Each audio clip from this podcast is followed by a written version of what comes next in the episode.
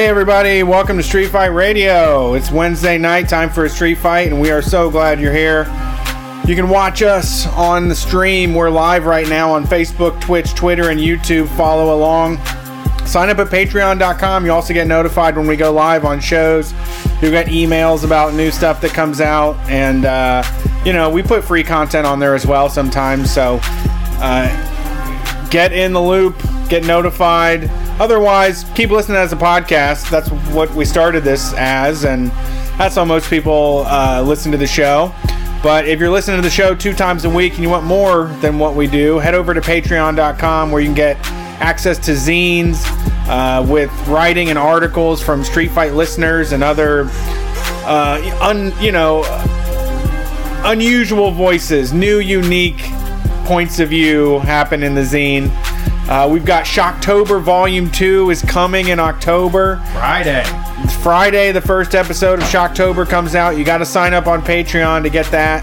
Uh, we've got the 100 Million Tons of Steel Heavy Metal podcast that happened in September. That is all there. We just watched The Food That Made America, the second episode. You can watch along with us as we add commentary uh, to that. So keep help us keep the show running. Help us uh, pay independent creators. Please subscribe on Patreon. It, it really does help us spread across the, spread this mess across the U.S. and uh, allows us to pay independent creators and people that help out with the show and you know take care of our people like we like to do. Uh, if this is the first time you've listened, thanks for doing that. I mean, it takes a lot sometimes to try a new podcast out.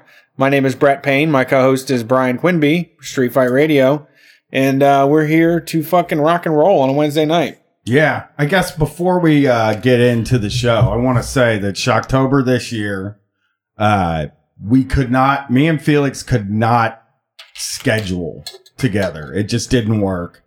And uh, they do, you know, they have election shit like heavier than me and Brett do, you know, like that's kind of their beat. So uh, uh, I will have Chris James co-hosting with me, who is an absolutely fucking hilarious guy. If Yeah. You've, if you've watched the Go Off Kings or if you uh, have seen Not Even a Show, which is his show, or any of that stuff, Didn't he is great. and March Madness. he did March Madness too. So he was one of my co-hosts on March Madness. Uh, he also, uh, uh, was a huge fan of a lot of this stuff. So it's, we're not trading off experience or anything. And, uh, me and Chris have a really good time when we record together. So I think it's going to be a very good season of Shocktober. We got guests like Jesse Farrar. We got Brett Payne. We got Mike Hale. We have, uh, um, uh, Drew, Drew Spears, the Mancow expert will be there and also a writer for our TV show. And, uh, for those of you who have heard Ron and Fez, if, uh, you were a fan, because a lot of people bring up that we haven't covered them, uh, on the wrap up episode, we'll have classic Shelbon, Shelby. Uh, we'll talk to him about his various moments on the show and maybe we'll eat a Shelbo, which is a, uh, donut cut in half with ice cream in the middle. Ooh, I, I want to do that one. so uh uh I, it's gonna be good. I i i uh i'm very confident and uh you know me and felix tried all the way up until yesterday. And uh it just didn't happen. Didn't work. Nothing i can really do. So uh uh that's the shocktober news. Uh also me and brett did something that we would have never done four years ago. We watched the debate last night. We got together with our families. We, we bummed our entire families out and we watched the debate together. And, uh, well worth it. Just Emmy award winning debate that was. If, if they're giving Emmys this year, cause there's not a lot of new shit this year, I mean, this is the show, right? This is the TV show. This was the TV show of the century, I believe. Yeah, um, the debate was tough to watch with the family, I have to say. They did bum me out in a way. They bummed me out because. Well, I guess I had already died on the inside, you know, and like it still takes people a long time to do that sometimes, you know. I felt bad like sitting there with Gwen and we're like hooting and hollering and just can't believe what's happening. And it was just like, you know, she's inheriting this world, you know, but also getting a much more honest That's how I feel. she's getting a much more honest representation of it than us who got out of school and and bought into it and made ourselves miserable you know Yeah, and I I do believe that uh uh I do agree that you know we do we are kind of poisoned from being online and just you know kind of paying attention to this. Uh uh and we know that this is what America is. But I think it's important that other people I think everybody has to see that this is what America is. it's just Because like it's what it is. it's like it's kind it's like the atheists on their deathbed calling out to god uh there's just everybody knew things were bad uh and then that happened and you know nobody paid attention to that you know there's a lot of talks about it but the you know i i doubt the regular person uh, your average person wants to wants to sit through 90 minutes of that I uh, but it was absolutely fucking astonishing and uh and uh, I mean, just totally unex not unexpected. I don't know how unexpected it was. I mean, I I can't make. I'm, I'm still just reeling from it. It never was, seen anything like I've never seen it. Yeah, never on TV have I seen a spectacle like that before. Um, you know, it was hard to make sense of things. I, I, I feel like I screwed myself in 2016 because I based instead of like I'm not. I, I like to people read. I like to know what's going on. I like to feel around like what the the motions in the air are and everything. Uh, and it, I would say that Donald Trump seemed like a complete asshole. He did. Uh, but what I learned from the last one is that I think that uh, a lot of people like that though. That's not something that turns off most people. this is the kind of day where getting rid of Facebook, I think, affected me in a negative way rather than a because I mostly feel positive about it. It was bumming me out so much. I just couldn't handle it, you know? Uh-huh. And, uh, uh, but I haven't seen what, what real regular people think about the debate. I've only seen Twitter, uh, where I don't think there's anybody on Twitter that wasn't either expecting this maybe or also aren't already dug in, you know? I think that's the big thing is like that, like, I took away from this is I walked away from this saying that everybody that was going to vote for Joe Biden is going to vote for Joe Biden. Everybody that was going to vote for Trump is going to vote for Trump.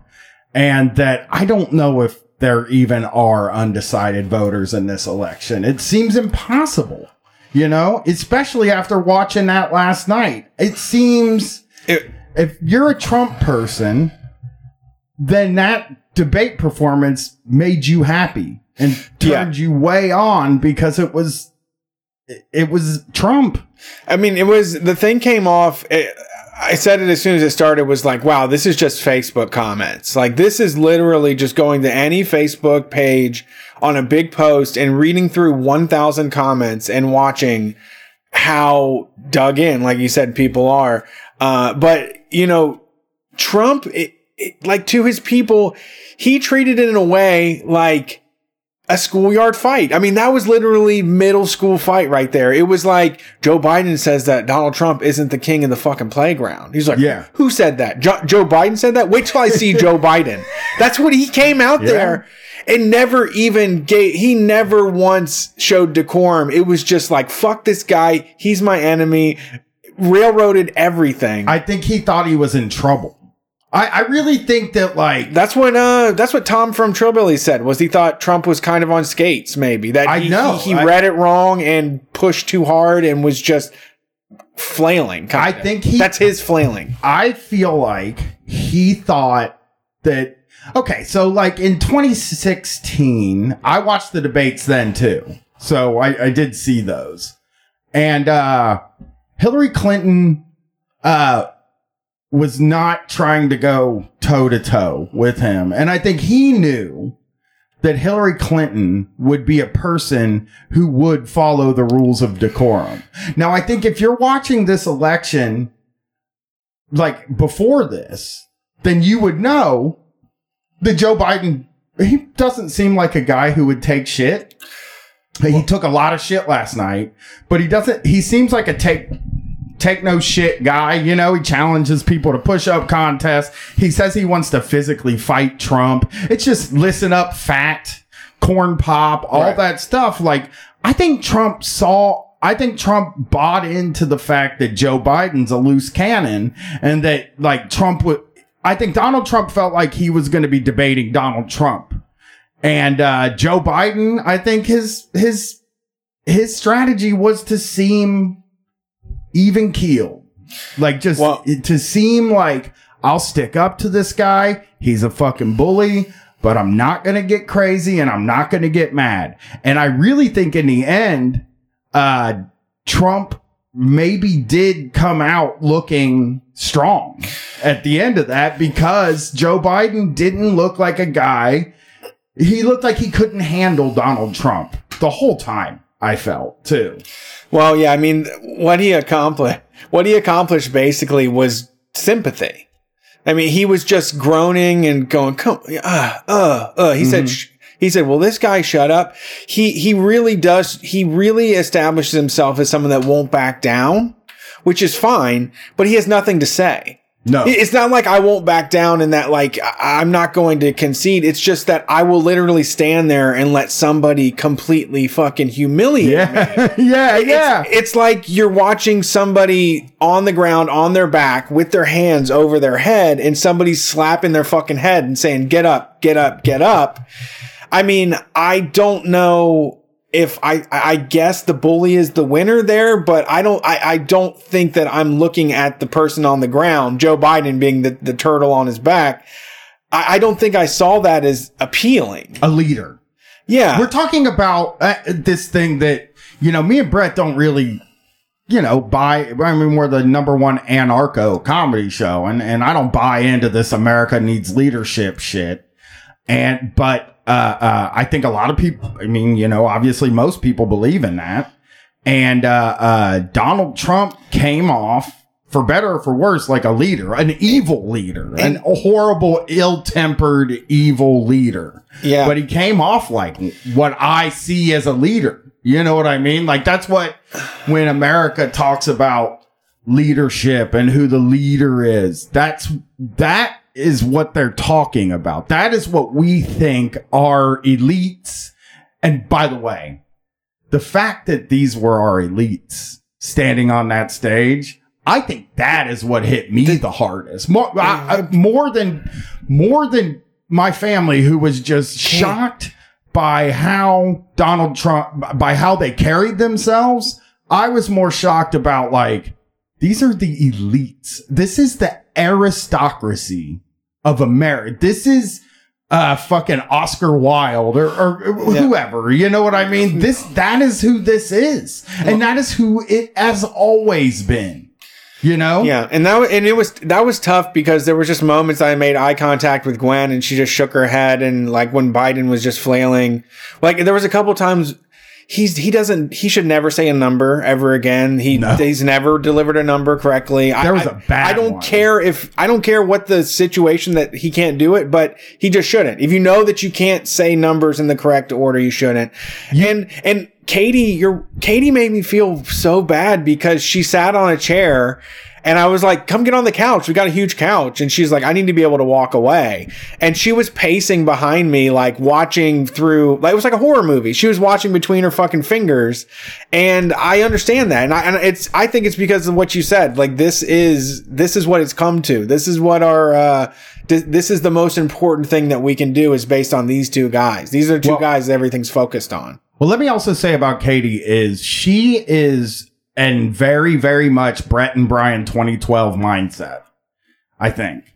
Uh, she's not voting for either one of them. Who? Katie. Not going to vote for Joe Biden? No, What? she can't. She says she's in 2012 mindset. She Wow. is in Brett and Bryan 2012 mindset. It's not about making a reasonable choice.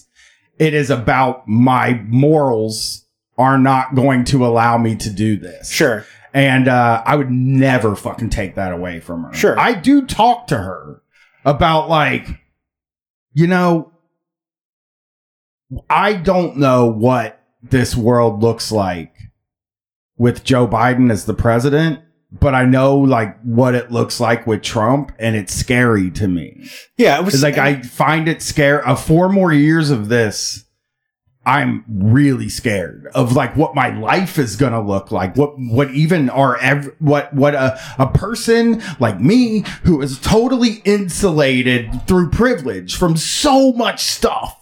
You know, where I'm so insulated, I'm not gonna get hassled by the police. None of that shit, right?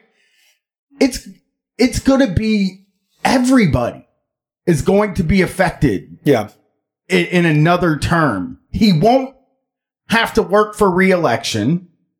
And it just is, is that is the true nightmare scenario. That's what that's what Erica said to me today. Is uh, she went to bed a little early, but at dinner I was just like, "So what do you think of that?" And she was like, "I'm really scared. Like, so I'm Yeah. just basically scared." And I, and I understand that absolutely. I, I thought too. the, you know, um, Trump also, once again, like I, from a, just from a, I guess, an analyst's point of view, he he knows a lot more. He he commented on Joe Biden getting in trouble with people like us. He commented on getting in trouble with people that follow the manifesto. He commented on all kinds of very deep level stuff. Um, and had more of an like had more of an understanding of the situation that even Joe Biden was in that I think even Joe Biden when he had to do. He's like, you know, that whole say law and order, say law and order, you know you can't type thing was was really revolved around uh, you know, acknowledging who we are, you know. He- and Bernie Sanders got brought up by both of them. Like He has an uncanny ability. It's not uncanny. It's not even weird, but he is a guy that has never been a normal person. But for some reason, he knows how to talk to normal people. Yeah. And that is what he was doing. And I think, um, Joe Biden, he doesn't, he just, he's, he's been in that world forever.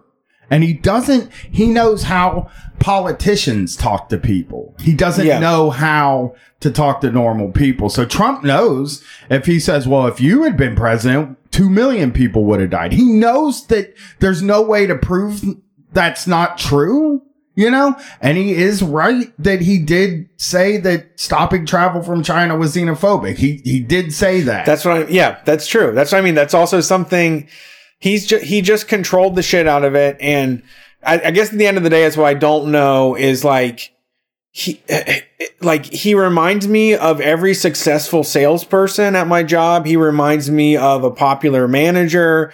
He reminds me of the head of any division. He reminds me of a boss, of a manager, and they're rude fucking assholes. Now, what happens is after they leave the room, everybody talks trash about them, but it doesn't matter because they're on top. Yep. Like we can all say that guy's deplorable and it doesn't matter because he has all the reins of fucking power. Yeah. You know? Yeah. Like that's where we, that's where I'm getting in that's where I'm getting into. i also don't after last night i'm much less clear on who's going to win i think i had i had really kind of figured biden was going to win this thing running away but i think last night I don't know who it hurt or what it hurt. I, I'm sure in a couple days we'll start seeing the poll numbers. But uh oof, I don't know, man. I I did I I'm really nervous about election night this year because I think it's going to be fucking weird. Yeah. Well, because we know they're not going to have all the ballots. We know that there are places where you're not allowed to open. I mean, you know, obviously you can open it, but you're not allowed to open your mail in ballot until the day of the election day. So we know that there are going to be a lot of uncounted votes. right. But we also know that there is going to be almost certainly Trump is going to declare victory no matter what fucking happens. Almost, I see that as a virtual certainty. And then what happens after that? I don't fucking know. But I know that the way the Democrats fucking work is that like we are probably going to go out into the streets and they are going to concede in order to bring the country back together. That is what they will fucking say. And then we will have four more years of him, no matter who wins with the amount of votes that it takes to win. You know, I have a very, in my mind, I am already ready to jump in my car and drive to DC that week. Like I'm ready to do it. And I'm, I will go down there because if it goes down, I want to be there, you know? And like, uh, uh, I'm just really worried about how this plays out. I, I don't even know. You know, you hear all these stories about these countries where, where shit went sideways and like this seems to be coming to a head where this could go sideways. Well- this, this time. Yeah, I was gonna say the other, th- yeah, like the the Proud Boys shout out was definitely a problem because you know I I, I don't know how I I don't think Trump is very calculated. Um, but I think that he has this tacit idea that he knows there's a group of people out there that will do fucking violence for him. Fuck, I don't think that he cares at all about the Proud Boys. He knows that they are voting for him. Yeah, yeah, and he knows he I don't think he knows at all what they do.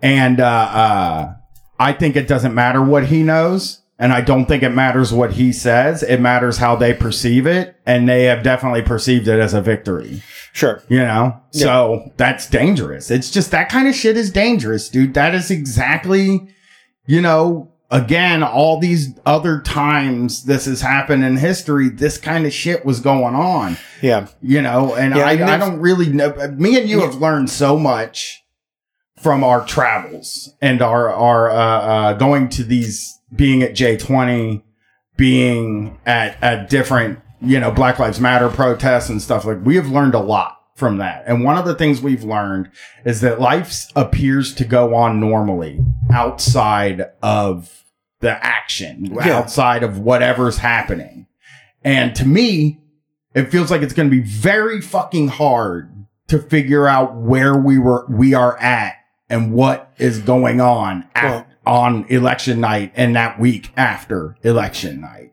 Well, yeah. So the thing is, is that um, the thing about it is that you know everybody is waiting for like a moment where they just turn on the TV and it's like America's over and it just goes beep.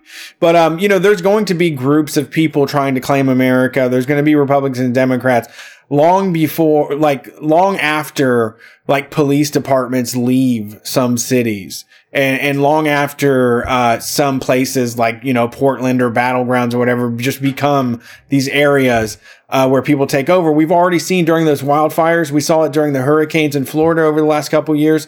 Those fascist fucking assholes show up in all of their EDC guns and ready to go. And uh, they're ready to they're ready to start taking over territories and shit. And um, the government doesn't mind them. The government works with them, and uh, the decline of that is going to result in more autonomous zones, but it's not going to be a full blown. There's no more America Yeah. more. I, I It'll think, still be here. yeah, It's kind of like the Soviet Union, right? Like I think about that a lot. The the the sort of the Soviet Union ended, but it was just kind of chaos for a while until a government took hold. Yeah. You know? And uh I don't fucking know what's going to happen, but uh I me and Brett will be there. What whatever happens, we will be there when it happens. Yeah. You know? just uh, practice running long distances. I'm not um, gonna do that. Practice your combat skills. I'm going to practice getting killed by a proud boy. Just that's what's going to end up happening to me if I have to run a long distance. I mean, yeah, I think that like I, I- I don't see either of them as a solution to like our early demise, obviously. But I do think, and I saw Kenzo uh, from the Class Time podcast and longtime friend uh, saying that like after the the uh, debate, he was going to go vote Biden. He was just like, I, it takes like five minutes, and I'm just going to go do it. Just it's like it's nothing to make a big show out of or to say I believe this or that. It's just like a, like I said, all those signs, just a big fucking no to Trump. And, yeah, you know, you don't have to have faith in it or anything. I don't have any. But Right. yeah, I mean, you know, I'm I'm pretty sure I'm going to go do it and uh uh see where it falls. See uh, like I said, I don't I don't fucking know what's to happen. So, Yeah. It doesn't, yeah. It's, um, it, it's, you know, going to be challenging times uh, is what we're dealing with. Uh, we don't have a government that can deal with this stuff, and uh, one thing that we know about life is it is suffering, and there are bad times. There's there's no guarantees, so that's that's coming, uh, and there's going to be less and less of uh, of authority to rely on, but that puts the hands in commun- local communities, you know, Yeah. which are I think good people. Like I, I think that even some of the ugliest Facebook posters are good people when Yeah. it comes down to mutual aid and people in you know in their city. You know, Yeah, yeah, for sure. We'll, we'll, like I said, we're gonna probably, we're at the point now where this is what we we're gonna probably open the show with every every week, just because it's that's the biggest thing happening. But we're gonna change gears now to something that's gonna piss you off even more. Uh, I got this article from Vice early in the weekend. Ashwin Rodrigues wrote it, and uh, I'm just gonna st- Ashwin. A S H W I N. Yeah, that's from Vice. Rodriguez. Yeah. Yeah, that's our guy. Is that our guy? We talked to him last week about the TV show. right on. All right. Uh, so yeah, he wrote this piece uh, from Tech by Vice. And uh, it says, since COVID 19, many Americans fell behind in all aspects. Reads the website copy. The button below this statement is not for a GoFundMe or for a petition for calling for rent relief. Instead, it is the following call to action from a company called Civvl, C I V V L. They left the, uh, but they did leave one of the vowels in. Yeah. Interesting. So, uh, why not SVL? because it's not spelled with an S. But I get what you're saying. Yeah. It's not a good. It's a. It's Civvl. that is like a real dystopian name for what this product is, uh, and it's be hired as an eviction crew.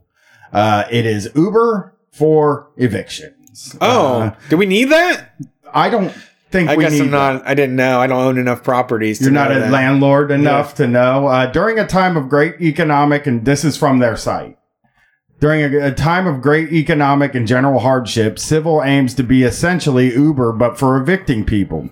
Seizing on a pandemic driven nosedive in employment and huge uptick in number of people who can't pay their rent, Civvl aims to make it easy for landlords to hire process servers and eviction agents as gig workers. Can you, can Oh, you imagine God. taking the shit pay to do something this evil?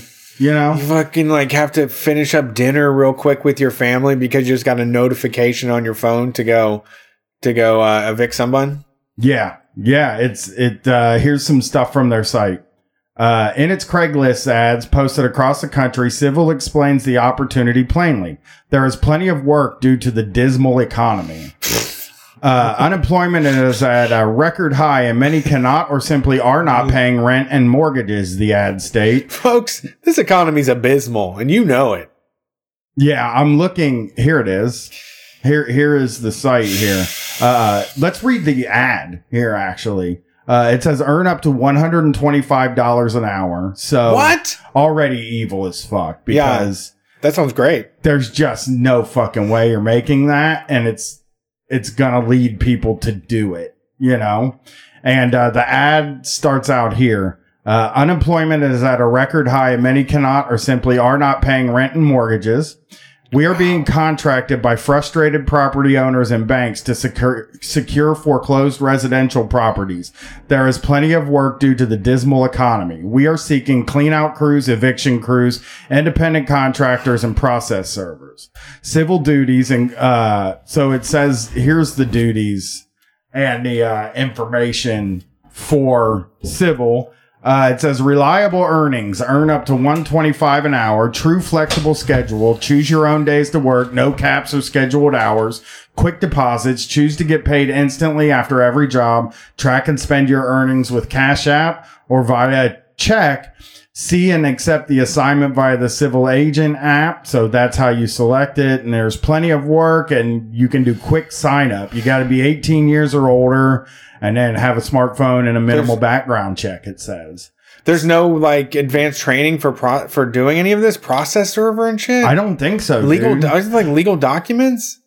Yeah, it it's it it basically let me let's go to the I'm going to the application process. I'll go to the application process for uh I mean, uh, 125 an hour. I mean, I would do. I would work for the devil for that much money. I yeah, this is not something that I could. It just says that, but but it's just. I mean, it's a matter of like, hey, we need people to evict people. It's like I'm not going to do that for ten dollars an hour, and it's like, well, you do it for one twenty five, and it's like, well, there are a lot Don't- of people don't tell anybody. money. There are a lot of dudes that need money now, and it's like kind of like you know, I, I once knew a repo guy for for cars, right, and like they wanted to quit that job the whole time. Like it's it's an anxiety inducing job. It is a bummer. You don't feel like you're on the right side in the situation.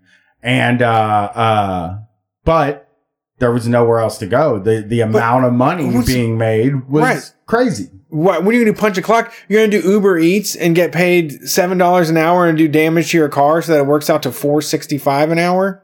Yeah. It says uh get started ASAP. There are many advantages to being to being and Civvl. You can make extra money, control your own schedules, market yourself, and find new clients. This is the uh, application. We'll, we'll go ahead and fill out the application. We'll get in there. Uh, uh, you uh, you are your own business and will be working as an independent contractor. You're not an employee of Civvl. We don't supervise, direct, or control your work. You can't get in. Fi- you can't go to jail for doing a bad job, right? Like, could we No, go there and do I don't know what, what would happen. For- to be clear, you will not be evicting people. The local sheriff will handle that. You are an after the fact necessity of clearing out the property after the court ordered judgment eviction has taken place. What? So you're basically there to. So what'll happen is the sheriff will go out and do the official like scram. you're out.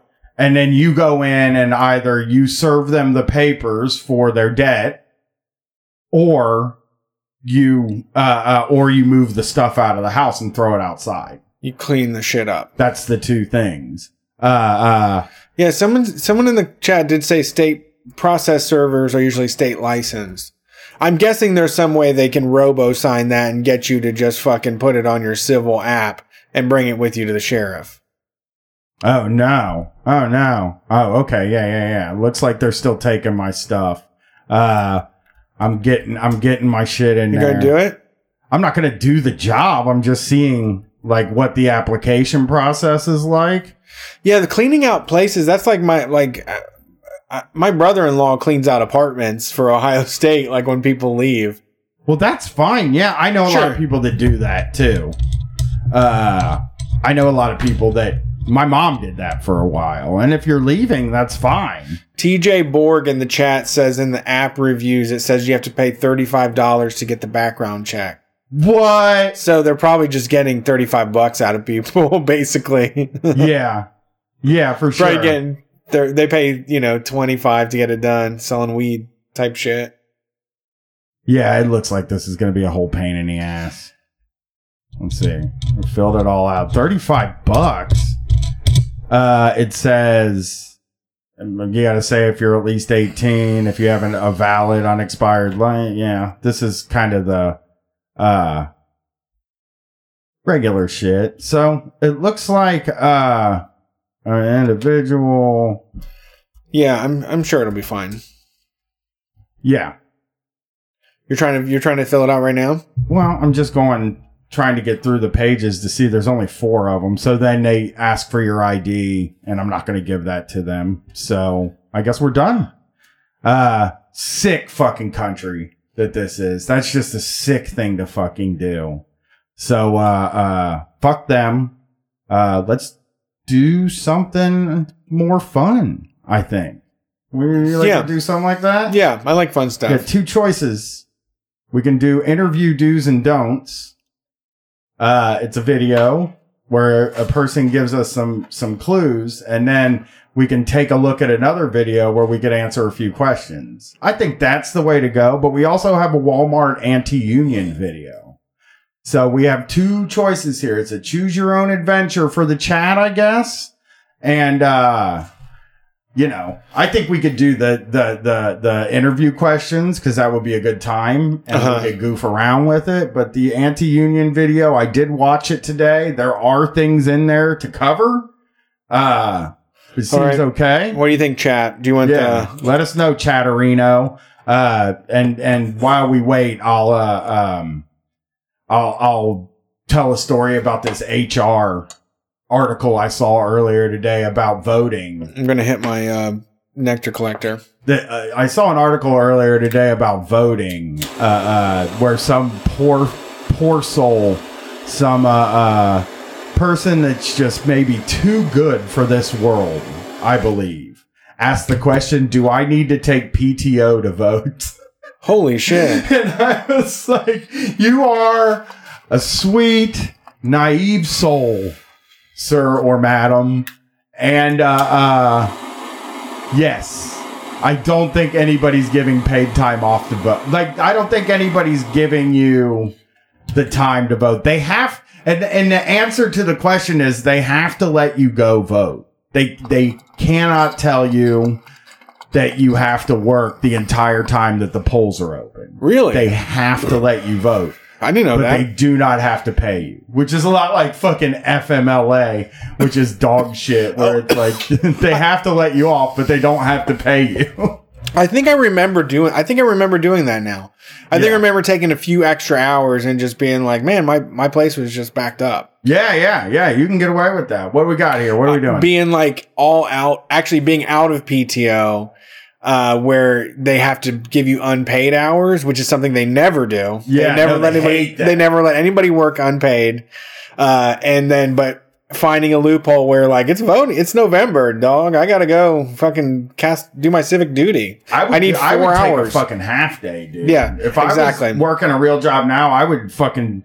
I mean, I guess you probably can't get away with that at like a grocery store or restaurant or something like that. But if I'm working in an office, I'm taking a half day. I'm saying I waited four hours to vote. All There's right, just no way. let me see what we got here for choices. So we got one, two, three for interviews. That's Walmart, Walmart, Walmart, so it's three and three. and Walmart. All right. So we'll give them one more second to see if they did the interview. we know which one you want. I like I I like fucking around with answers. Do the one you want. Do the one that you want. Woo-hoo-hoo. Well, I, I Let's do all. a treat if we do the interview don'ts for Brett. Is there enough time for all of them? There might be. I don't know. There is always next week. There is always another week. It's true. I've heard that before. So all right, they chose interviews. They did the right thing. let's do interviews. The chat's just overwhelming. A- after you pressured them, they got the hint. Let's do some interview do's and don'ts, Brett. I Yeah. need some don'ts and some do's because Hello there, Mo- woof. Come on, dude. Cool that sounds down. very excited already. Charlie I, heard a very just one second clip is very excited. Well, he's a British guy, so we're gonna learn Oh. interviews from the British perspective, or maybe Australian. I don't- Interesting. I don't know. He sounded Aussie to me, but I don't know. He could be Aussie. So uh, let's just fucking go right into this. This is And, uh, uh, the title of this video is entry level job interview questions and answers. this is really a service for our listeners more than anything. We're we're we're playing this video by this Australian fella who who you know. But the funny thing about these videos, Brett, that that I have found is there are probably 15 videos with more views than this guy, and also 15 more videos with just more subscriber count and everything else. Every one of them doesn't give you the answers to the questions. They try to send you to a website where you have to buy something. Ebooks. It's all Yeah. about funneling you to an ebook. evil. That's This one is too, but he, yeah, I, I listened to it and I, I know we're good. Um. Uh. This is yeah. This is also uh really antiquated. I think in a way already. Um. In, in like the the modern interviewing space, I don't think you're gonna get past anybody with boilerplate shit like.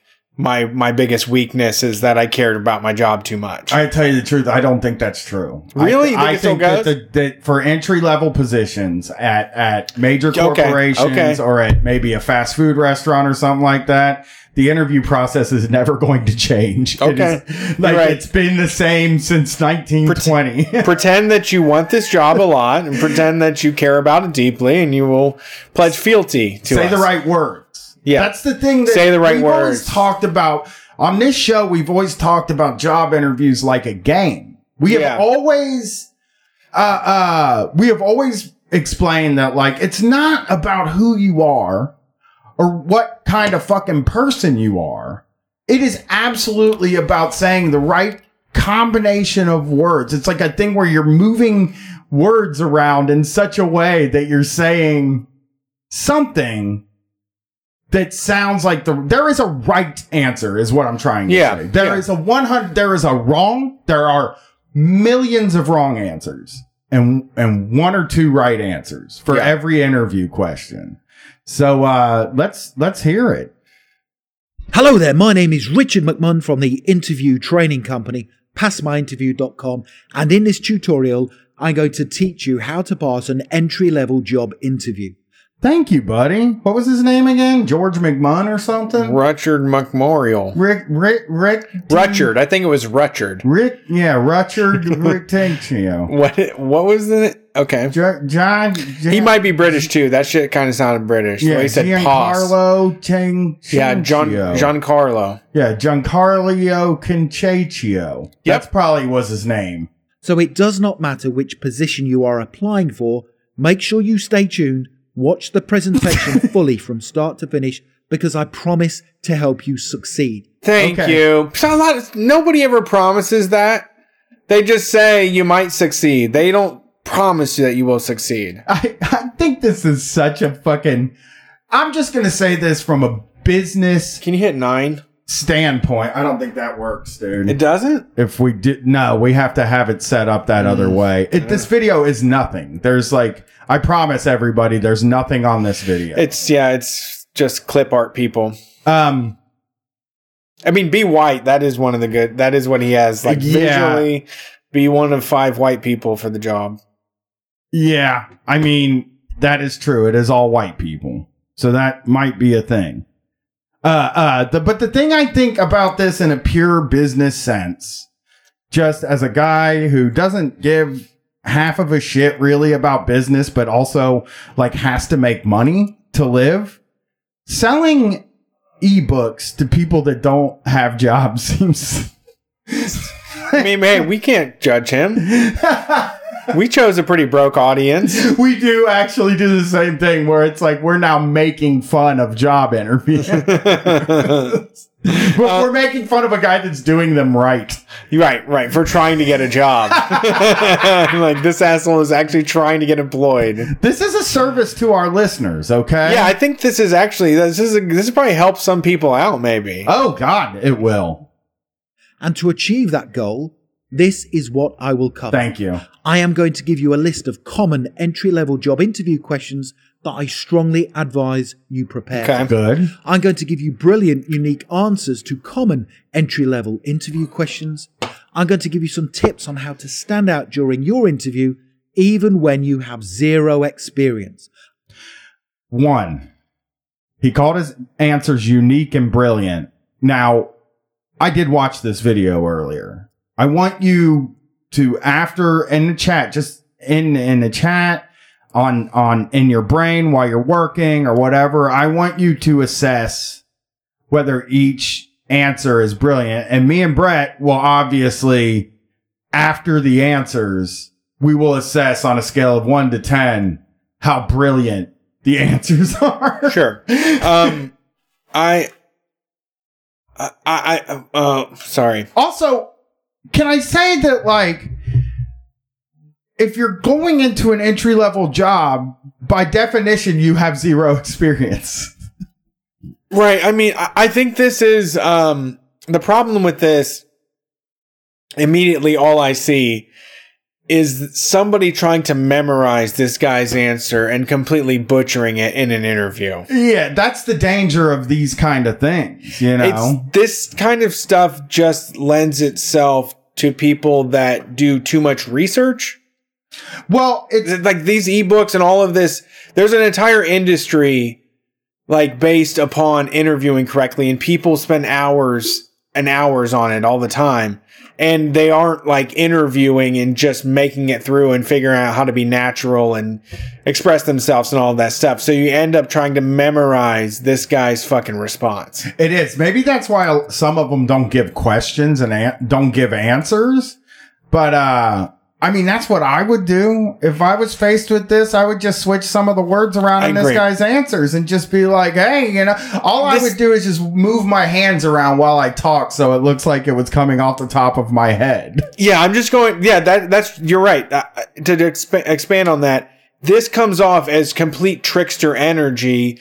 Like if you know how to plagiarize properly, you don't copy and paste some shit over. You change things. You make it your own. You you know you you have you have it together enough to tell it in your own way. You're not just going to repeat somebody else's thing. Yeah, no, no, yeah, for sure. I mean, like I said, I I was a memorizer, and uh, the uh, let's get into this actually. So, I would say that the most successful job interview that I ever had, the most successful experience I ever had getting a job would have to be the cable company, which is a job that doesn't just hire anybody.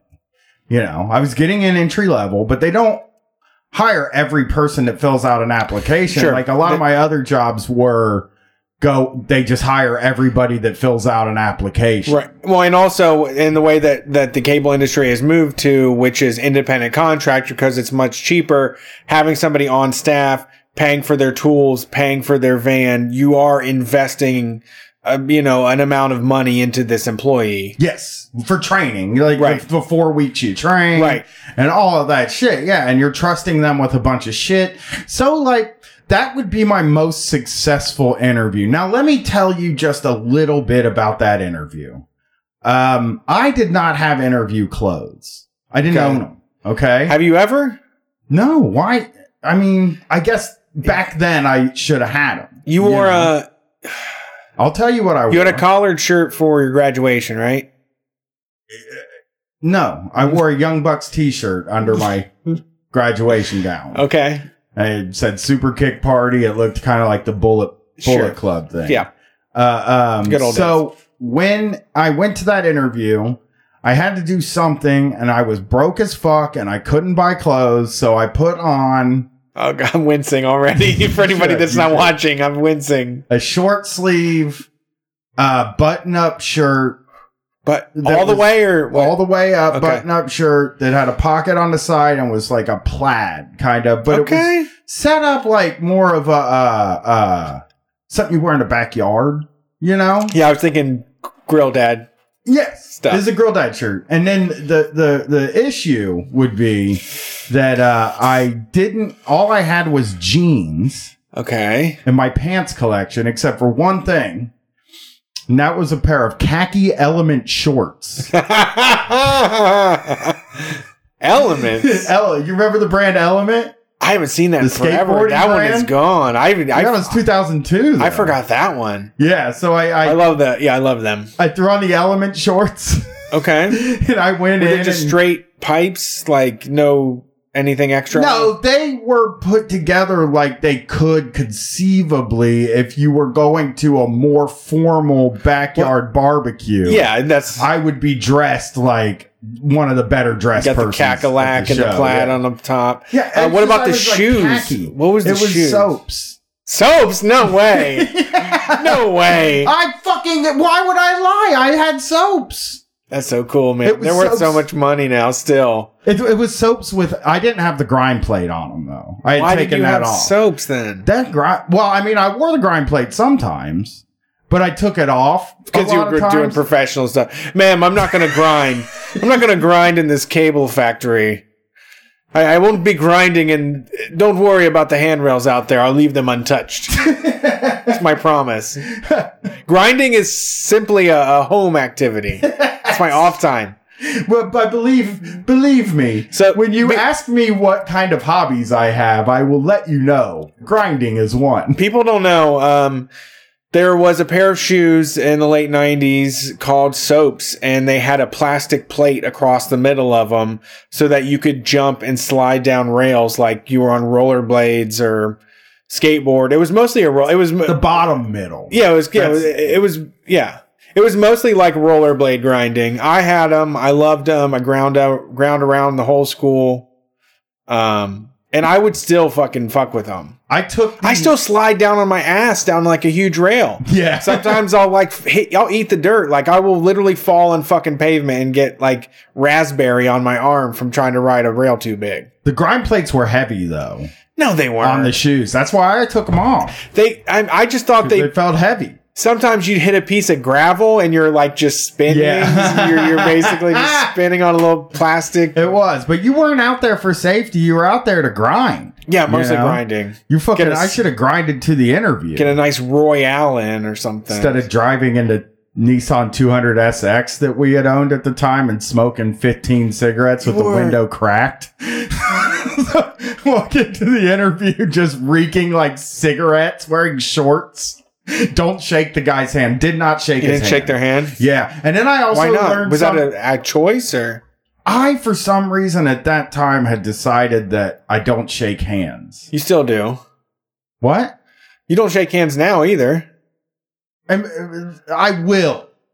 You know, If someone makes you. I shake hands after shows and shit. Okay. Like people will walk up to me and try to shake my or want to shake my hand after live shows, and I'll shake every single hand of every person. I hug people now.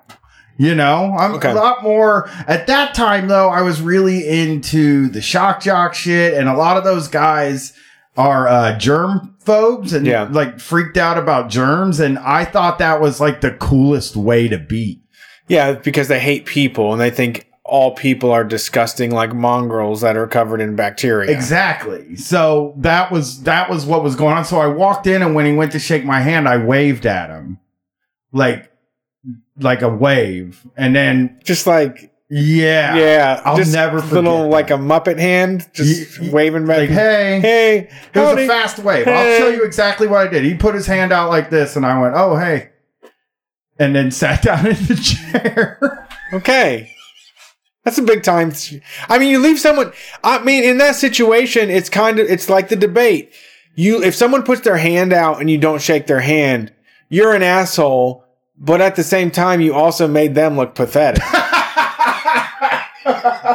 yeah. But then, like, after that, it really was, I was on my heels the whole time. And here's how I had handled the prep for this interview I wrote my answers down word for word. Every answer that I had, Okay. I wrote it down word for word. And then the night before, remembered them like lines. Now, what if was- he didn't ask the the questions I thought he was going to ask, I would be fucked. I was just, I had two friends that worked there Oh, but they didn't have an interview template. Sure. You know, but they told me a lot of the questions he was going to ask, but they said there were going to be other questions like that they're different for everybody and it would just be more of a free flowing conversation, which is what I'm good at.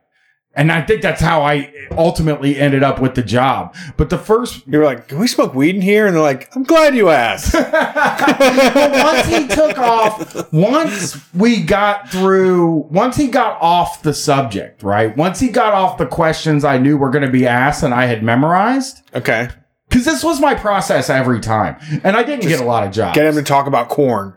Just drag him into talking about corn. Yeah. Well, one of my favorite bands is Korn, you know? Well, no, Uh, convince them that their favorite band is Korn. Yeah, so that yeah. you seem like you're like, oh my gosh, I can't believe you dragged me into this. We're like best buds. I can't wait to work here. he did like my music though. See, He would they, once after I was hired, I was guest DJ. I've told you about that. I was guest Sure. DJ on CD 101 and I played played music and I played a few White Stripes song. I played a White Stripe song and some other stuff and he was like, "Oh, I really like your music, Bryan. You're like a interesting guy who likes likes really good music." And I was like, I also like really bad music. Yeah. mostly the bad stuff. But uh, um, anyway, uh, as we talked, once he went off of my scripted material that was always scripted, uh, uh, once we went off of that, it became a conversation that I just had to engage in yeah, with a person. And like I can say now without it being like a totally arrogant thing that I'm a I'm pretty good conversationalist. Well- and like uh that was I think when I got the job. That was how I got hired. It, it was just once he started talking to me, he was like, "Oh, this guy's whatever people see in me. I don't know what it is, but it Yeah. works." no, you're right. You're right. I mean, I, I, I don't, I don't, I mean, I don't want to extend it too long, but I have the same experience with interviews, and uh, I don't think I'm special or better or anything, but I just have it that skill to just go off the record and just get somebody to start talking about shit they never thought they'd be talking about, and all of a sudden they're like, "Yeah, we, uh, I like that. I like that guy. I don't know why he didn't answer the questions. We ended up talking about like pickled fucking vegetables or something." I did. But I think that uh, like I, I think we'll hire him. I did have a funny thing happened because I, I weighed 110 at the time. I was Okay. 5'11, 110. And uh, uh, just so thin, so fucking just pressed plaid shirt, 5'11, 110, soaps, just ready to do free walking. fade hairdo, Faded, fade, yeah. no hats. Uh, Oh, no you had hats. hair. I had hair at the You time. You were faded. So I had a fade, yeah.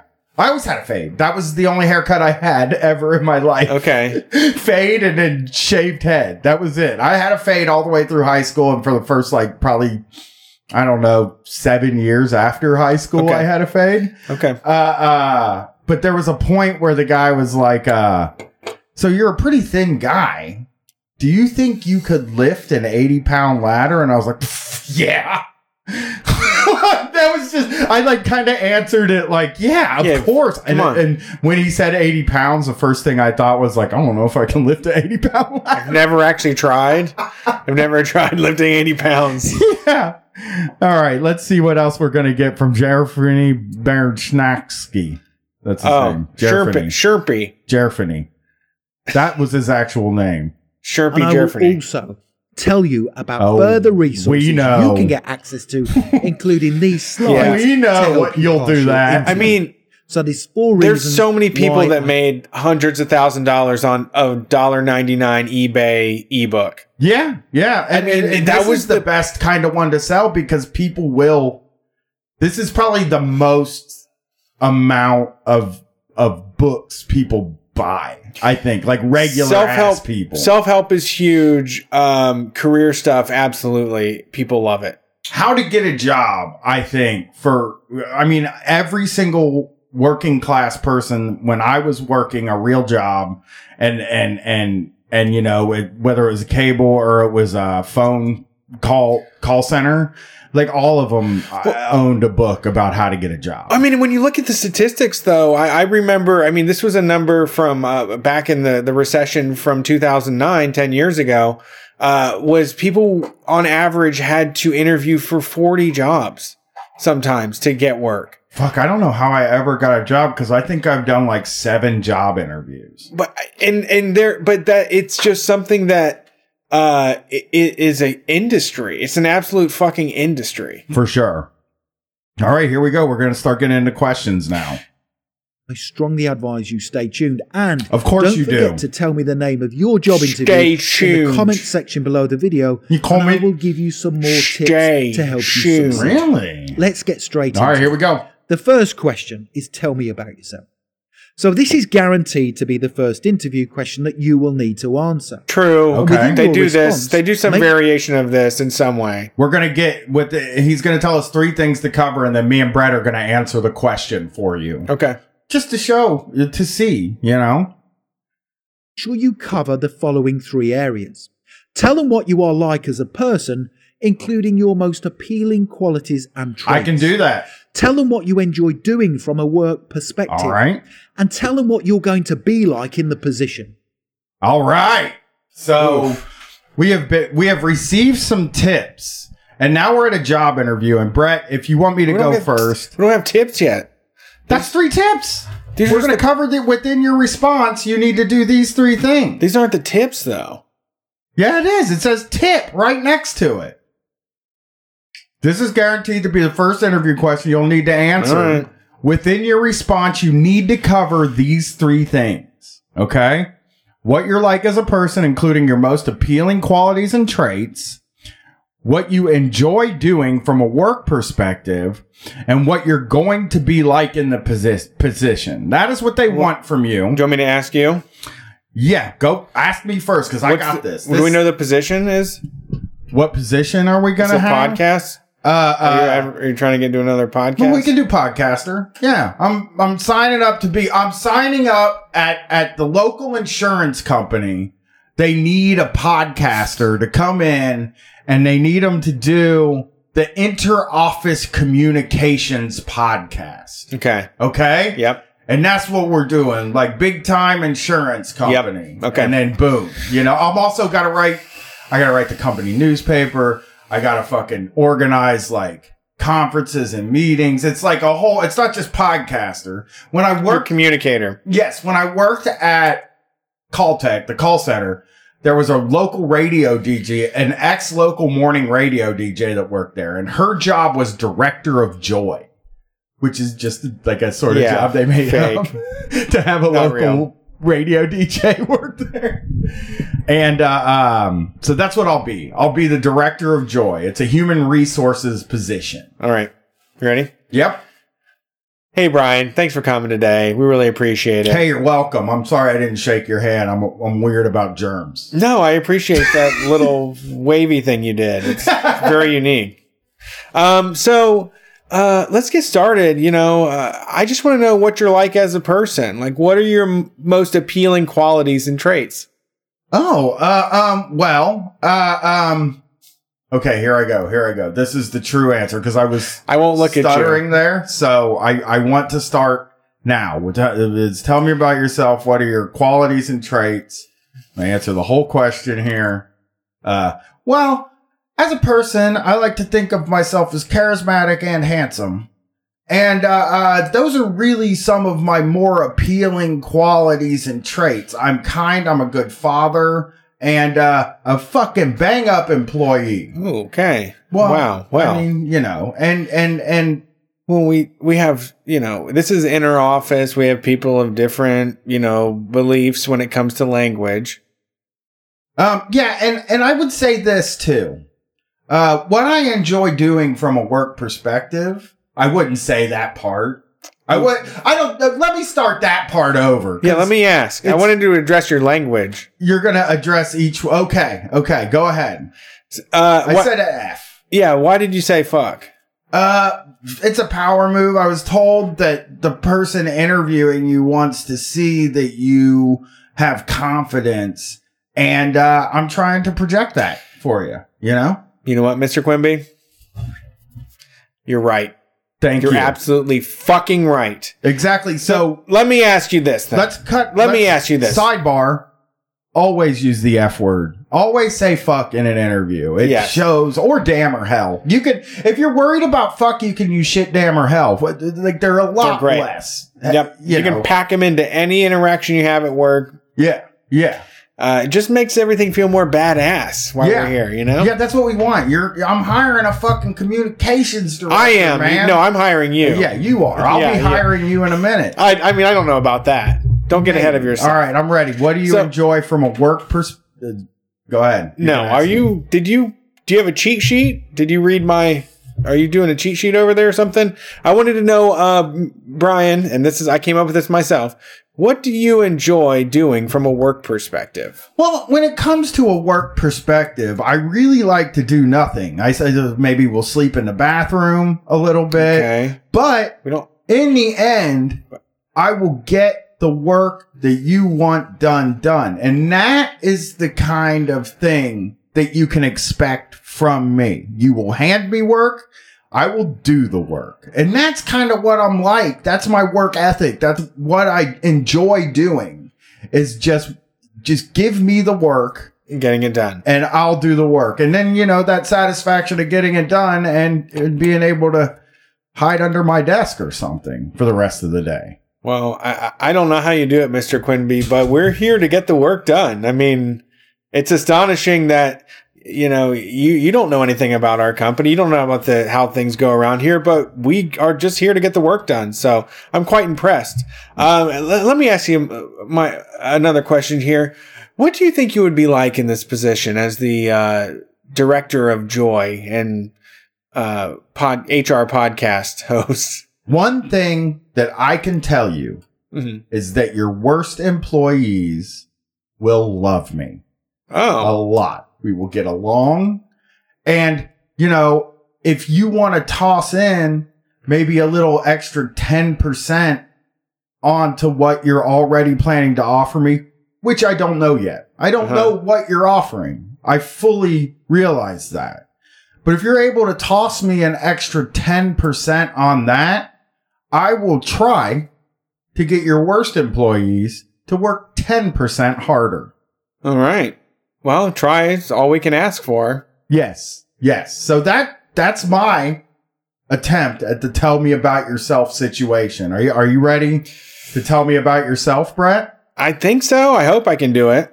All right. So the director of joy position is an important position in large insurance company, Inc. Okay. It's, it's too important for you. And I see you're wearing a suit, which I like. I do like that. Okay. Uh, uh, but here we go.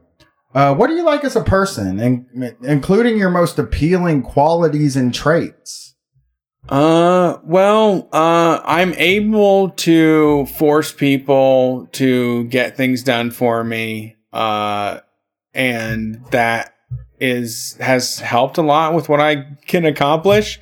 Um, my best qualities and traits are, you know, uh, sometimes when uh, everything feels like it's going wrong, I'm able to make everybody feel worse, and that makes everybody laugh.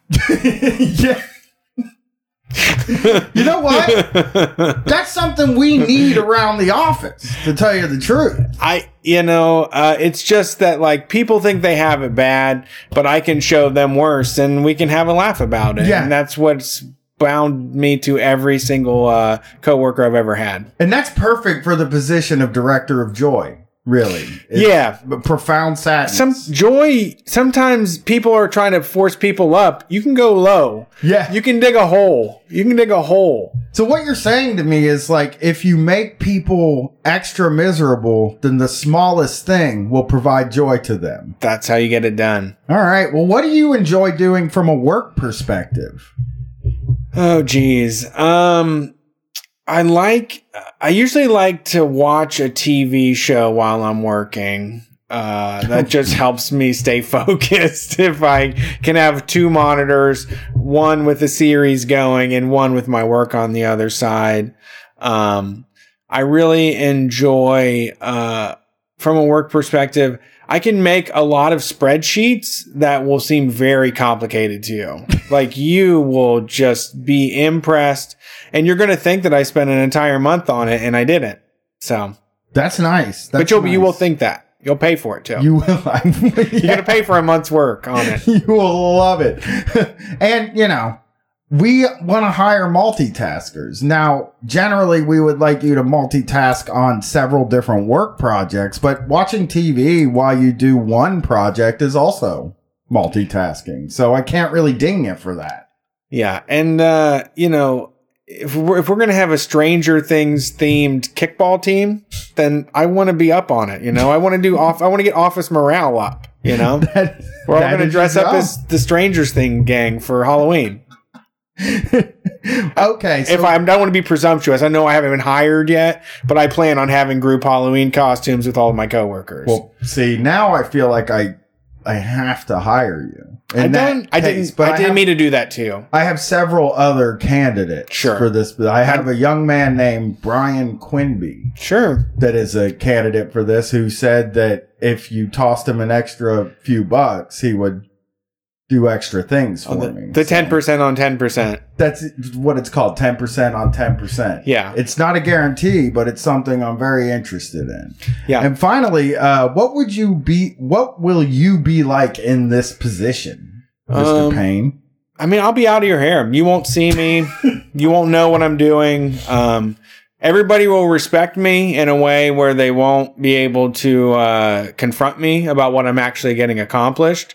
Um, but I think you'll be happy with the type of stuff I write in the emails to you. I think you'll be really impressed uh, with the things I, you know, with the things I say that I'm doing and what I'm accomplishing. I think you'll be very impressed by that. I like the things you, I, I like somebody who's willing to tell you what they're doing. Yeah, just do impressive stuff. Noticing it. Yeah. yeah, I'll just point out all the impressive things that I'm doing to you.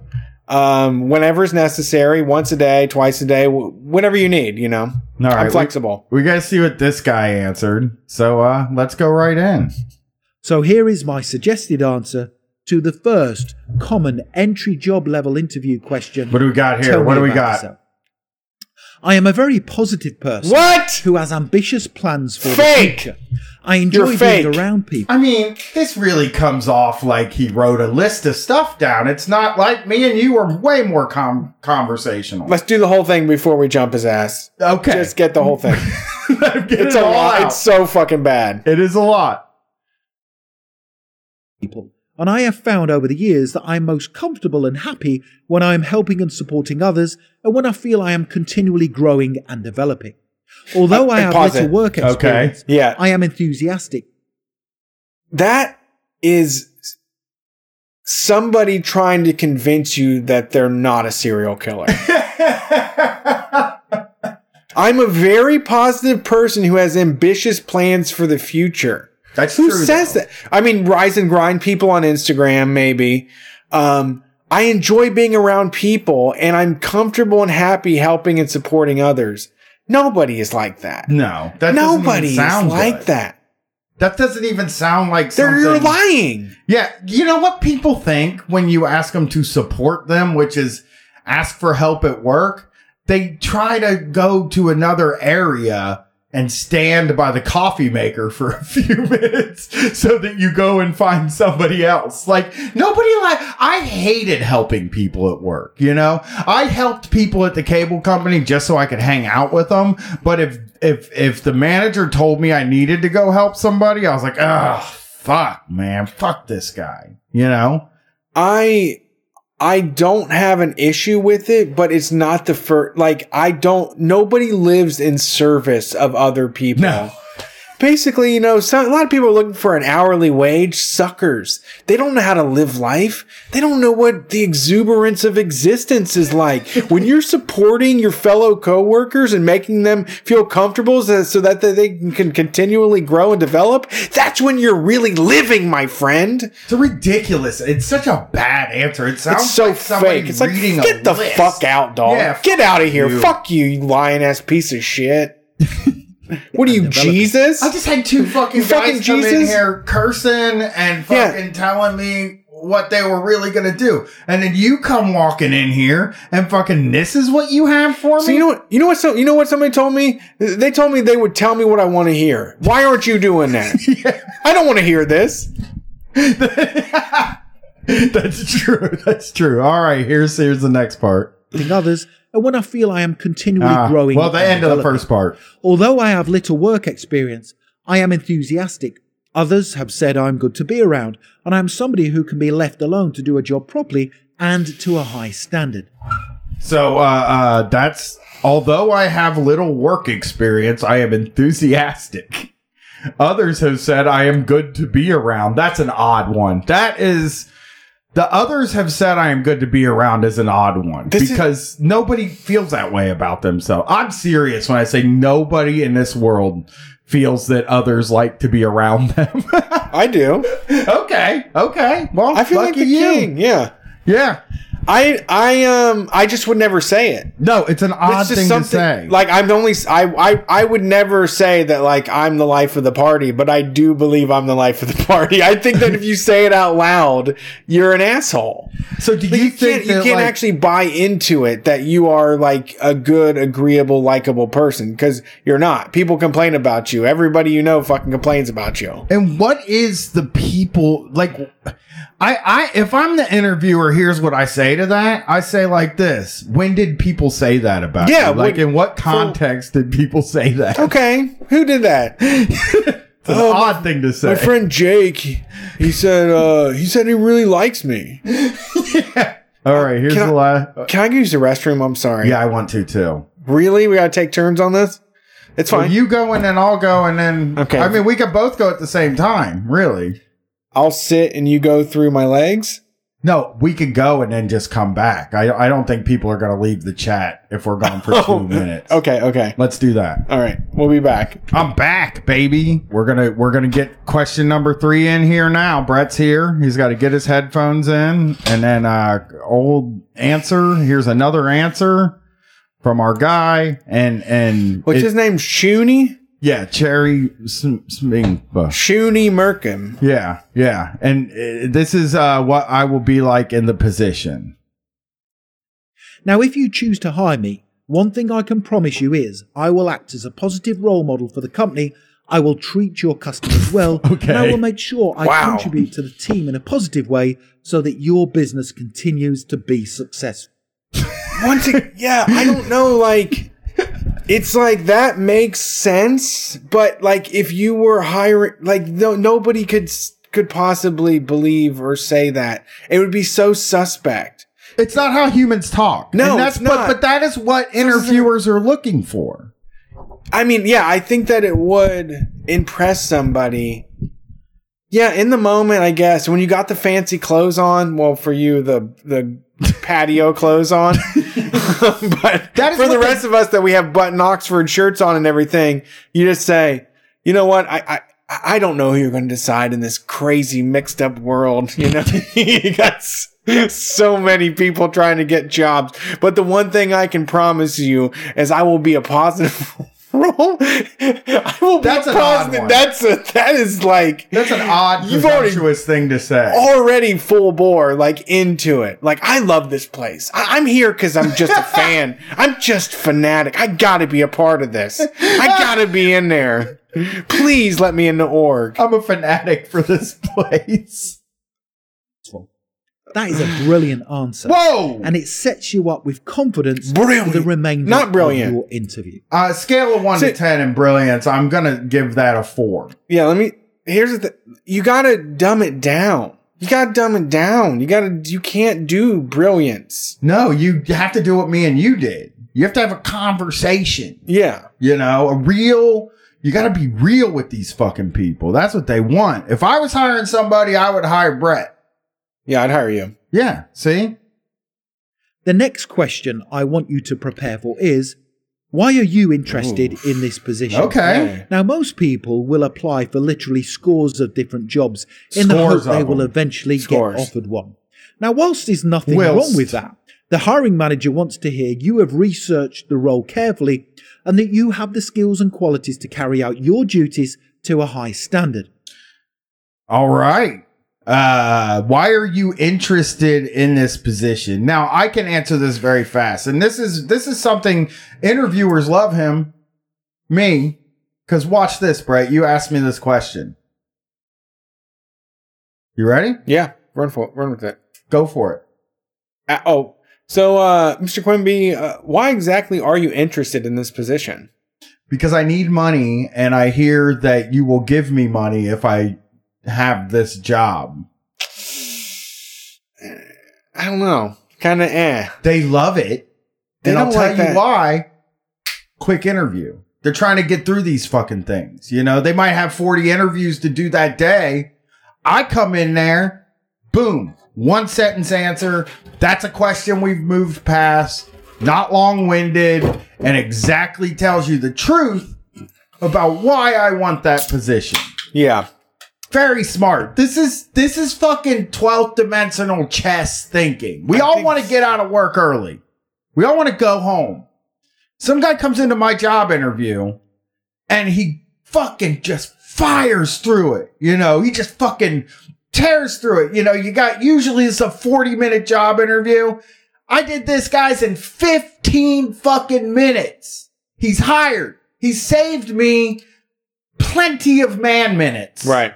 You know uh so that's my answer and uh uh smart dude you know that's strategy that's that's know fucking that. seeing that's fucking like a quarterback who can just like see the whole field This is the one you really gotta like. You gotta fluff them on this. okay i gotta hear this i gotta hear this I think. I mean, you just gotta go with like, um, you know. Uh, well, I mean, this place has a great reputation. I mean, I've heard about it, Oh, you know, before I ever applied, I, I've known that this is, you know, a great place to work. It's a But- great environment, something I want to be a part of. Why would you? How could you possibly say that at a company like the cable company? Why? Oh, You're lying no, at the cable company. because they have a terrible reputation. well, at the cable company, you just want to say the cable company. I would go with something like, um, uh, "I'm looking for stability. I, I really just want to have a job for the rest of my life. Like you want to pledge fealty. Like you want to say that, like I'm going to be here forever." If you're doing it, if you're doing a utilities, it's just like I plan on doing. I I don't plan on like this being a fad or like a phase in my life. I'm going to do this for a long time. True, true. A I'm lot of gonna- places want that. Yeah, let me ask you. Uh, you want me to ask you the question, or you already Which gave one? your answer, Yeah, right? Yeah. You're not okay. Let's see what Jerry's answer is. It's more normal. Here's my example answer to help you. Thank you. Why are you interested in this position? All right.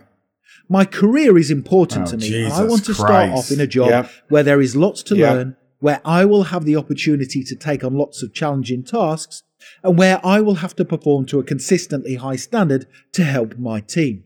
I just want to be challenged. You're asking for a consistently high standard. I want to be challenged. I don't want that. That is a good answer. Uh, but it's not a good answer because once No. again, the way they write it is horrible. But uh, what, if you can say this in your own way, um, I think you, you got something, which is just to say, you know, I I really just can't wait. Like I'm so excited. Just I can't think about getting in there nine to five, man. I'm just want to be a part of it. You know, I want to, I want to, I want to get at the water cooler and do a little bit of gossip or something. Let me tell you what the first part of this says to me. Okay.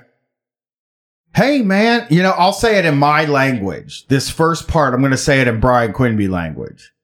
Hey, man, just put all the roadblocks you want in front of me and I'll fucking just keep hump jumping through them. You know, whatever hoops, I'll jump through them. Whatever roadblocks, I'll barrel right fucking through. You know, that's what, that's what I want from you. I want you to make this job harder and harder and harder all the time. And you know what? The reason I want that is because that's just what you people are going to do anyway, and there's nothing I can do about it.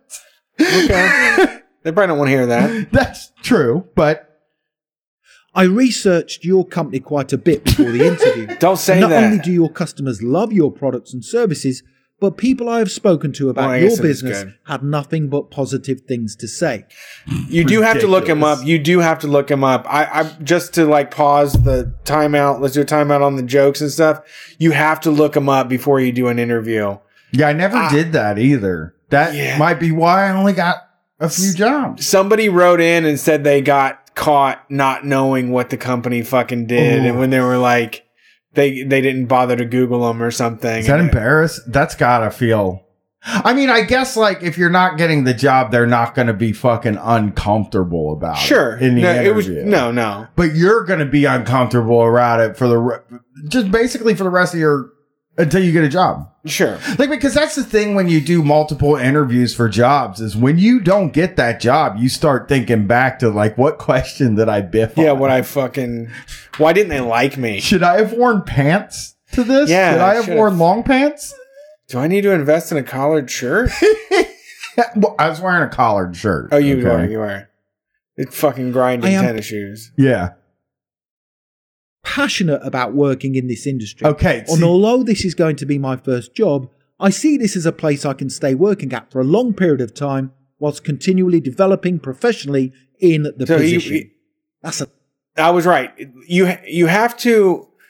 I mean, there's a weird. I think that it's odd the way that the career landscape has changed because I've witnessed the way my wife has handled it, which is changing jobs every three to five years. Because when you do that, you get a 10% increase in your pay, which is much higher than staying with your company Hit 2%. that- that's going to pay you inflation wages. Um, so like the it, like the recruiter should be looking for someone that is someone that's coming in to say i'm coming here to learn all the skills i can for a couple of years and then i'm going to take my my shit elsewhere. But we are still bogged down with this old school style of doing things so that you have to say like i said with my answer you just tell them every single time uh, this is the last job I'm going to ever have. Like, if you ever do an interview, you need to talk about this being like the job you retire from because they will not accept anything less. They think you're a liability. We've had how many people call in to the show that say, uh, they talk to their boss about rethinking their relationship with their 40 hour work week and they just get fucking fired over it. Yeah. Like, if you're not just willing to be there for 40 hours a week for 52 weeks a year, they don't want you and they don't Exactly. you're not going to be a part of the organization. I mean, it really is about proving you're a good cog. I mean, Right. as much as that reliable sounds like sheeple type stuff, Yes. they want a reliable cog. They don't want something that's going to break all the time and cause different problems within the machine. I guess. Yeah. That's another really great answer to help you. Uh, dude. The next question What are your strengths? Yeah, your this is the best. Now, it's very important you are honest in your response to the weaknesses element of the question, but be careful not to give a weakness that is a requirement of the job That you are sense. applying for. In your answer, give four or five strengths and just one weakness. Um, That's an he didn't. one. He did. He didn't also like weigh in on the my biggest weaknesses. I care about my job too much. He didn't say if that. well, was I a think answer. actually, hold on. No, don't play it. I don't. I don't want to know. response to Oh no, he didn't hit on Okay, that. He yeah. didn't actually. I watched a few of these. Okay. and one of the guys did hit on. Be like, Can't go with that. Yeah, you, you can't That's do- One of my weaknesses is how great, how much dedication I give to my job. Yeah, I um I think I figured that one out early. I always just because I'm so fucking critical on myself about 99% of the day, I really do know a lot of my weaknesses and uh it is easy to just say something like, you know, I uh I, try to do too much at once and Yeah. get nothing done, you know. that is a weakness. That's a good weakness, though. yeah. You know. So, uh, you want you want? Let's ask me. What do you So, Mr. Quinby, uh, you know, we've talked about why you want to be here in the company and, you know, your motivations and all of that. But, uh, you know, as we consider you for the position, I just want to know what are your strengths and what are your weaknesses? Oh, you know, that's a good question. That's the, the kind of question I would have asked myself if I was hiring somebody because you do want to know their attributes in that department. We, yeah, we can't get baseball cards of everybody, unfortunately. yeah, that's the problem, you know? And uh, I'll just tell you this right now. My strengths are hand me the work, I get it done. I don't know what that word, I don't know what the word is for that. Uh, I'll say accomplished, Reliable. uh, reliable. Another one of my strengths is that I'm handsome. And Okay. then uh, uh, the next strength that I would say that I have is that I'm reliable, basically. Okay. Like Did- I wouldn't I have used one? reliable at the beginning though. I wouldn't have used I probably would have said like I accomplish I'm a goal oriented, accomplishment Uh-huh. minded individual. And then now I'll say reliable so that I don't have to come up with another strength. Okay. You know, because let's be honest here. Don't brag.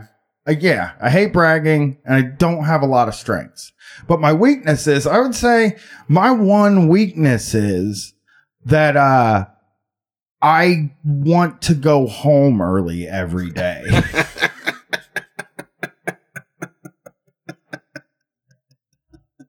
that is my one weakness when it comes to employment.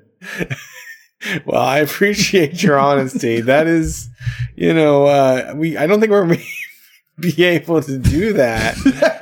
But, you don't know. um, you don't know yet. Wait till you see how I work. Okay? Sure. You'll want me Well- out of here fucking noon. Yeah, I mean, if, you know, if we have someone handsome around and they want to leave early, it's going to be hard to say no. I, I have to say, True, true. Yeah, just I'll be such a drag on the office, you know, yeah, that you'll want me to be gone. It's ah, great. yeah, You know? yeah. Uh so Brett, what are your strengths and what are your weaknesses, sir? Um, I would say that my strengths are, uh, I'm able to, uh, I'm able to make you feel comfortable that I'm doing things. I, I think that one. you will think that I'm working all the time. You will never think that I'm not. Uh, I'll make sure that you don't catch me not working. Um, uh, That's really all we can ask about the. I just don't want to catch you. yeah, You know? exactly. You're never, yeah, you won't catch me. You won't catch me. I will, I will be a gentleman about it. Um, what of my other strengths at work? Uh, I am able to meet the quota, any job quota that you want. Um, I can meet it exactly. I, I'm not. I've never been capable of doing anything more than the, the quota of what's required of me, but as long as you tell me what's required of me, I can do that exactly. Um, you know, I like to say I, I like the idea of saying like uh uh I am able to meet the quota. Now, one of my weaknesses is that I do shoddy work yeah. when I'm rushed, but I can meet the quota. right. I can get the quota done. It's just some of them are going to get sent back. Uh, what are my weaknesses? I would say my biggest weakness um, is that uh, sometimes, you know, if I have a disagreement with someone at work, I will just scream in their face that they're a fucking asshole. I I've done that uh, a couple times, and uh, it it like you know it kind of brought the mood down, but uh, we got past it. Everybody gets past it eventually. Well, they don't really get past it. They more just swallow it for the rest of their lives. But yeah, we all say we get past it, so that's really a good thing. See, when, I- when you think about it. and I, you understand what I'm talking about. This sounds like a, a perfect work environment. You know, you know what I mean. Perfection. Let's hear how we're supposed to answer this. Oh, I'm sure this is terrible. What are your strengths and what are your weaknesses? My strengths include my enthusiasm, my uh-huh. positivity, and my uh-huh. determination. I believe you get out of life what you are prepared to put in. So I will be a hard worker and you will never hear me complain. I just something. I, I just want to choke that person. I do too. All I think about is just wrapping my fucking arms around their neck. You have to think about the guy that's hiring you also a good, I don't know, uh, 40 maybe percent of the time also hates his job. Right. you know I mean? I mean, they don't. I mean, most likely they don't believe in what they're in in like No. the company. No. They don't think that you're go- you're good enough to do the job, but there's pressure on them to fill the position. I could not stand to be around a person who one of their strengths is their enthusiasm. Like that sounds like a person that would make you nuts, you know? I Too many uh, questions sort of guy, you know? That's what it sounds like to me. If I'm doing an interview and I'm saying this sounds like a too many questions guy. somebody when you go to work and they just like clap their hands and they're like, "All right, let's get it done, gang. Let's do this today. It's another day, another dollar, right?" Yeah, yeah. I don't like that. I don't I do not either. I don't trust this person. I no, you're you're hiring a total not trustworthy person. I'm And not just saying me and Brett are better. Yeah, I'm so out of the game. I mean, I could lie and I probably would say something, but this just sounds fucking pathetic to me. It does. Like I will be a hard worker and you will never hear me complain. It's That's- like why not? Like you have a right to fucking complain. You should have a right to complain about your fucking working conditions. Yeah, that is wild. The the, the I will never you will never hear me complain. It's because really I'll be uh, quietly building resentment against you in my Yeah. office because everything runs like shit at this place. You won't hear me complain because I'm going to be stealing files and selling them on LinkedIn. Other strengths include good teamwork skills. More strengths? I understand Strengths. that for a business to Strengths. be successful, everyone in the team must act unselfishly and put the needs of the team first. Mm. I am a good What is communicator. this? I believe I will be good with customers, and I am a fast learner. What now, my weakness fuck? is the fact I am quite hard on myself, and I Oh, sometimes yeah! worry unnecessarily. Having said that, I am always open to learning, so if you see anything about me you feel I need to change, I will work hard to do so. Oh, you piece of shit. This sniveling coward. You should have said something bad about yourself. Like I respect, you know, I knew I knew the game of the saying my weakness is bad. My weakness is that I'm too good. And like I I can't believe he just recommended that shit. To people who are looking for a job. To people that are working for a job, looking for a job. All right, here's our next one. I think there's two more. So let's get no we got two more. Example of a time when you worked in a team. What was your role? Now think of a situation when you worked with other people to achieve a common goal. No shit, that's what a team is, dude. goal. It is important you work together in a team. You support your teammates and you successfully achieve your goal. Here's an example answer to All right, all right. Give me an example of a time when you worked in a team. What was your role? You, here, I got it. I got it. Just ask me. Mr. Quinby, uh, you know, we do a lot of cooperation here at the company, and uh, I'm curious of an example of a time when you worked in a team and what exactly your role was. Uh, back in, you know, I want to say this. This is the last time I worked on a team, and and this is back. This is a while ago when I was in minor league baseball when I was Wow. nine years old, Wow. and the position that I played. Well, I was in. It was t-ball, really, to tell you the truth. At nine? Still T ball. or whatever age I was. Coach pitch? It's whatever age I was when I was playing t-ball, right? I was on the t-ball team. And my position, and this says a lot about my willingness to work and, and really dig in there, is uh was catcher Huh. on a t-ball team. Okay. that really actually was my position. I was the catcher on the t-ball team, which is unnecessary position Yeah. because there's no pitching. So If that's the last time I was a team. I don't. I don't know what you want me to say. you're I, a place filler. I, If there's if there's a team and there's a spot and somebody has to do it, we can put you down to do it. I. You know what though? For real, this. Catcher at T-ball is like bad. It's yeah. It's the most pathetic thing about me. I think. Just in like, I think that's why I so overcompensate with like saying I'm strong and good at stuff. 'Cause you, You know? T-ball catcher. Cause I, it's gotta be a reason, dude. The only time I wasn't the catcher, I was the pitcher, which is also totally pointless position to have on the field. You're just gonna get- T-ball. I mean, you're basically most likely to get hit by some by the ball. and I did. So, yeah, yeah, I, I was just really bad at the whole thing. T-ball pitcher. T-ball catcher and T-ball pitcher. Only once pitcher though. Oh, They didn't want me out on the field fielding. yeah. They couldn't rely on you for that. Yeah, they they they were like, we gotta put him in a peti- position because he's a kid and he knows that catcher is a loser position.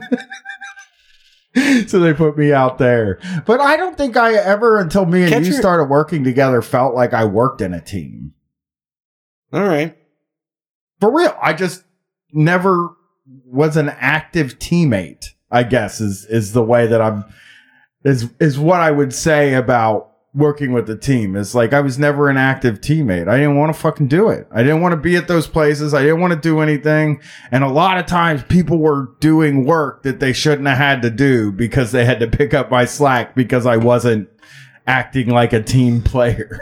All right. this doesn't sound good for your job interview. I just No, that's bad for the job interview. But when I said T-ball, though, they know I was an athlete, Okay. played sports, and uh, you know, team player. I was a catcher. There, That's that great. is a member that is technically a member of a team. Yeah. You know. So, Brett, why don't you give me an example of a time when you worked in a team? What was your role? Well, uh, well, I, I worked at this call center uh, for insurance leads, and uh, there was a, a, you know, they had a, a great company culture, and they had a kickball team, and I decided to join the kickball team. Um, but what happened is I showed up to a game, and I, I actually I caught this amazing fucking kick. Someone launched it. They put me in the outfield. Someone It's launched. position. Get kickball is that's like actually the best position. Somebody- you're gonna feel most of the stuff. Right. Somebody launched it and I ran and I caught it like over my shoulder, caught it. Like it was amazing. But then later in the game, I was running the bases and I slipped and fell on my ass and got tagged out. Um, but then what happened was the rest of the team invited two of their friends. They wanted to have two of their friends come hang out with them for the rest of the games and decided that I wasn't going to be on the team anymore. Hey, you know, you got an out, dude, and that's. I mean, listen, not all. That's this is a good way to talk Place about the fillers. interview too. I mean, at a job inter, I mean, honestly, I at a job environment, I am just a place filler. I will stand there and do the stuff, but I do not want to know or or interact with anybody I'm there with. Like I don't like any of the people there. I, I go in there. I go to my job with gritted teeth. Like I go in there eh, mad that I have to do it. So like as a team uh, player, I'm just going to do whatever the fuck you want me to do to get you off my back. I'll even say it as in like like uh uh it's not that I don't like the people I work with automatically. It is that if I'm gonna make friends, I'm just gonna make friends. It it's not gonna be people that I'm fucking it's not gonna be people that I'm just thrown together. It's not gonna be friends out of proximity. No, it's not gonna. I'm not gonna go. I'm not going to work with like a dozen people in the office and then go drink with the, a dozen, the same dozen people. I'm going to hang out with one or two of those people and talk about the rest. Yes. Perfect. That's a that's a good answer. Let's hear what our bullshit artist Yeah, as a said. member of a team, I isolate one or two cool people and then we overtake everybody else and set up our reign as the coolest people at this job. we just goof on everybody else and really we're the best people make them to look be bad, around. make them do our work. we make all the new hires want to hang out with us we're the guys you know that's just the way it is all right guy to help you. Give me an example of a time when you worked in a team. What was your role? During my academic studies, a small ah! group of us decided to arrange a charity 5k fun run to raise This money for that local bad. good I don't know causes. why you groaned like The local newspaper ran a story stating that many local charities were underfunded and they needed help, so we decided to step This is a good answer. We That's a good started by answer holding because you can do that we did- for anything. That's a lie that you could tell. that's true There's so many 5Ks. I'm honestly, I'm adding that. I'm I'm going to use that lie. you're gonna In add the 5k in the next 25 years. If I have to get myself out of a situation or if I have to impress someone, I'm going to say, yeah, we did a pickle run 5K for a buddy of mine that had MS that, uh, you know, his favorite food was pickles. So we all had pickle jerseys. I'll tell, tell him the whole story about the whole day and everything. The carnival we put together, all of it. god that is smooth It's a great dude. lie. That is a good That lie. is a good lie that's a perfect lie here here he goes into a lot of detail though discussed our goals, how much we wanted to raise, who would do what in the team, and what date would be best for the fun run to take place. ooh My task within the team was to liaise with the local newspapers to arrange some free publicity, Liaise. and I was also responsible for gaining sponsorship on the day from local businesses. okay cool. We worked together as a team for four weeks solid, organising the event and supporting each other during each task. oh The fun run went ahead as planned, and with more than 30 people taking part, we managed to raise over $500 for local charity. 30 is not impressive. That's a great answer that shows you are That's actually- I'll and say you can this work too. effectively as a team, and that's really important. The five do- five hundred dollar number is key to this, and that like we raised five hundred dollars Right. for local charities. Never gonna find that in a newspaper. yes. Never. There's nowhere to find five hundred dollar profit made from a five k. God, this guy he might be a little sneaky. Maybe he's the Joker. Maybe he's sneaking little bits into Truth? this video to uh uh because the rest of these have been so bad. So uh here's our final question and then uh I'm going to go home and sleep. Uh here we go. Next question. Describe a situation when you had a disagreement with someone. Now, most people think this common entry level job interview question is assessing your ability to debate and win the argument. It is not. Ah. The question is thought that? assessing whether you can reach a compromise and put aside any differences of opinion for the good of the team. So here's my example answer to So here's the thing about that. Uh uh I did I would have maybe fucked this up royally bad Really? back in the day. Fucking yes. I, I don't remember a specific time that I fucked this up, but I would probably have gone into this about winning an argument. Just like I, I, I, I you know, I could do the joke answer now. It's like, uh, I was arguing with my father-in-law and I got him to believe in universal health care by asking him a series of questions, even though he disagrees. He says he disagrees with it Yeah.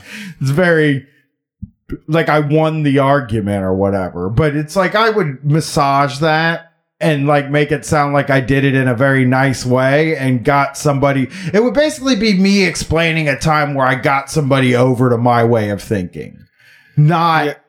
I the don't know how- compromise thing. Yeah, I don't know how I knew. I don't know how I knew to answer that way, but I always knew the answer was storybook. Like that's what people want. Like eh, there was a happy ending at the end. Like I always knew that what this person wants to hear is that I eh, put a bow on everything. There's a yeah. fucking happy ending. You know, me that we did a little bit of their solution and a little bit of my Exactly. solution and then it ended up coming out better than I could have ever imagined. I realized that, you know, he was looking at a different spreadsheet than me. And it was like, wow, why was all that vitriol there? You know, we didn't have to email that aggressively. Don't mention that you had vitriol though in a job interview. I think I, I've watched so many of these videos now where they like tell you like never say anything bad about your old job. And when I say never say anything That's bad, a classic. Nothing. Yeah. You never say like I just didn't see that there was a potential for advancement there because they'll say like, well, because the job interview guy will be like, no, you got to make your own position. You know, Yeah. if you're a real entrepreneur, go for it. Uh, uh, yeah, I think that's how I would answer this. Truly, is to say a time I won an argument. Oh, man, you know what? Somebody in the chat really did a 3D chess on this thing. what? Dr. Benway said, Oh, I'm sorry. I always answer this one by answering it before they ask it as part of another question. Just bring up that, like, I've had some conflicts in my career, but I smooth them all over. Oh. yeah, that is really good. That is what you should- now yeah, that that's really- impressive. That That's a is 12 fucking- dimensional chess. That's there. a dismount. That's a perfect dismount. yeah. That is a smart one because I really this would this would be the exact kind of thing that in for real life would sh- slip me up. Like without the joke answers and all that Yeah, stuff, I would get this very wrong because I'm competitive. I'm a little bit competitive and like also uh, uh, I have this fucking thing in my mind where like when people meet me in person, I have to convince them that I'm smart. Sure. like that's that's Oh no, don't worry. what I would do. If there's disagreements, I will shut that person down. yeah. you know, you're hiring an expert yeah. at shutting down disagreements. Here we go. Common entry level job interview question Describe a situation when you had a disagreement with someone. I was part of a team during a work experience placement discussing the launch of a Work? new company product. One of the A work experience placement. and that's got to be a British thing because that just sounds like a lot of words. Yeah, is that just Oh, it probably is. They they probably help them get trade careers. schools or something? Yeah, they probably help them get shit. the team members was adamant the best way to promote the new product was by way of handing out flyers and leaflets in the local community. What a dummy. I firmly do not believe in flyers. Yeah, that was definitely a bad move. I've What is told? Brett in the past, like, I don't think a single person goes to an event because of a flyer. Who is who would do that in like twenty fucking twenty? Yeah. Hey mates, let's uh, print us up a bunch of flyers and put them underneath the on their windscreens. Yeah. that is ridiculous. However, I disagreed and I suggested we should try online advertisement via What? Facebook, as this would enable us to target people in That the local so area cutting by edge. age and by interest, allowing us to reach our preferred target audience. Tight. Okay. Okay. Uh, now he's gonna. Oh shit! It's I just can't like- wait for this next part. Sometimes you're like right in the middle of your work experience placement and you're discussing the launch of a new company product and everybody's talking about flyers and you're just like, why not Facebook? yeah. Nobody nobody thought to inform Facebook that you have shit to sell. Flyers. It was. It was. It, it, it's also funny to think of anybody actually not think because people now think like the internet's the solution to everything. Right. They would never bring up flyers ever because they would just be like fucking I don't know, can't you like tell people about it on Facebook? yeah. Now, a bit of a disagreement started between us, Ooh. and after going backwards and forwards a few times, I decided. I like backwards and forwards. I want to start saying instead of back and forth, saying backwards and forwards. They're going backwards and forwards. decided to agree The with man's his buttocks. advertising Oh, suggestion shit. for the sake of the business, as, there was the potential we'd end up doing nothing if the disagreement continued. As it transpired, What? the flyer and leaflet suggestion did not yield positive results, so we all decided to switch over to online advertising, which actually ended up giving us a better He's- return from our investment. This, I want to say a word. I want to say he's something that they say over there that we can't say over here. yeah, because uh, he just did exactly what they said not to do. Yeah. Which he just laid out a basically a system where I was the smartest guy in the room and they we went I decided to let this dumb dumb go ahead and waste money. And then we got to get around to my good idea. I didn't even think about. He was like, "Yeah, I mean, we got a good ROI on this thing, but uh, you know, You know, this had to- other guy I work with, he wasted money, and you know, the truth is, about six months after that whole thing, he got fired because he was always wasting money and coming up with shit ideas. You know, fr- quite frankly, his ideas were shit. Yeah, Okay. that he didn't follow it. He couldn't even. He was so egotistical. He couldn't follow his own advice in uh, example question there. No, he really was. Well, that was uh, a good time. I Yeah, think. I, like to learn about jobs. Yeah, we'll do more interview stuff. I've I've watched a lot of videos and I really like I really and it's almost like a perverse joy I get in watching the job interview do's and don'ts. And there's a lot from different uh um there's a lot from different um fields of work and there's a lot of good fast food ones we'll have to do sometime. Yeah, it's also such a. I mean, they're just. Most people know that you have to just know someone at the job to get it. I mean, the, the way to get a job for the most part is know somebody, be connected, be beautiful, right? Like I mean, there, that's why people don't make it through. That's why people don't like sort of make it out of it- like poverty sorts of things because basically all you're set up to do is a job that you know somebody does and if if everybody knows service work then you're going to do service work Well, and also, I mean, when I worked at the company that I was close enough to the hiring practice, it just breaks my heart. I, I mean, but to think about it was like people from the west side or people from certain parts of town, like they would check addresses on people to see where they were from, and uh, they weren't just they weren't gonna, they weren't going to work there. it's they, 100% true they And didn't want to have it. They didn't want to have their kind in there, you know. Yeah, and there are a lot of uh, research study because i was sociology major. I took a work uh, uh, labor and something course, and there are a lot of studies done about like people from certain neighborhoods don't.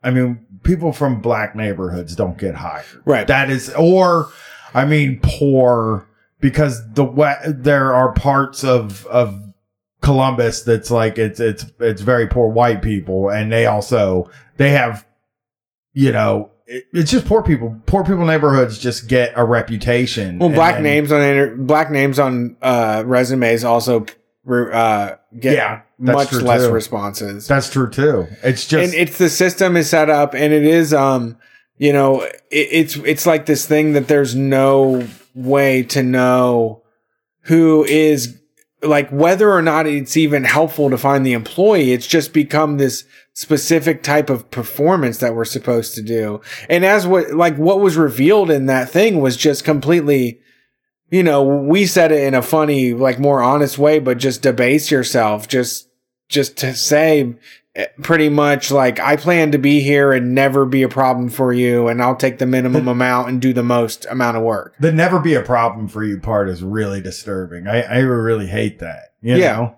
I hate that that is like something that you have to, You that immediately has to be part of the spoken agreement in order to get employment. what about I mean uh, employees are a drain on the money in the account like and and it's that entire mindset has been uh handed over to us where we feel like we're a burden on the company like if we're not making enough money to justify our wage you know we're a drain Yeah. Like, we're a rotter we're a fucking chiseler Yeah, that does. Uh, it is. That is the way it is, and it. It. We gotta like, you know, the joke answers would never work, but I mean, it would be nice.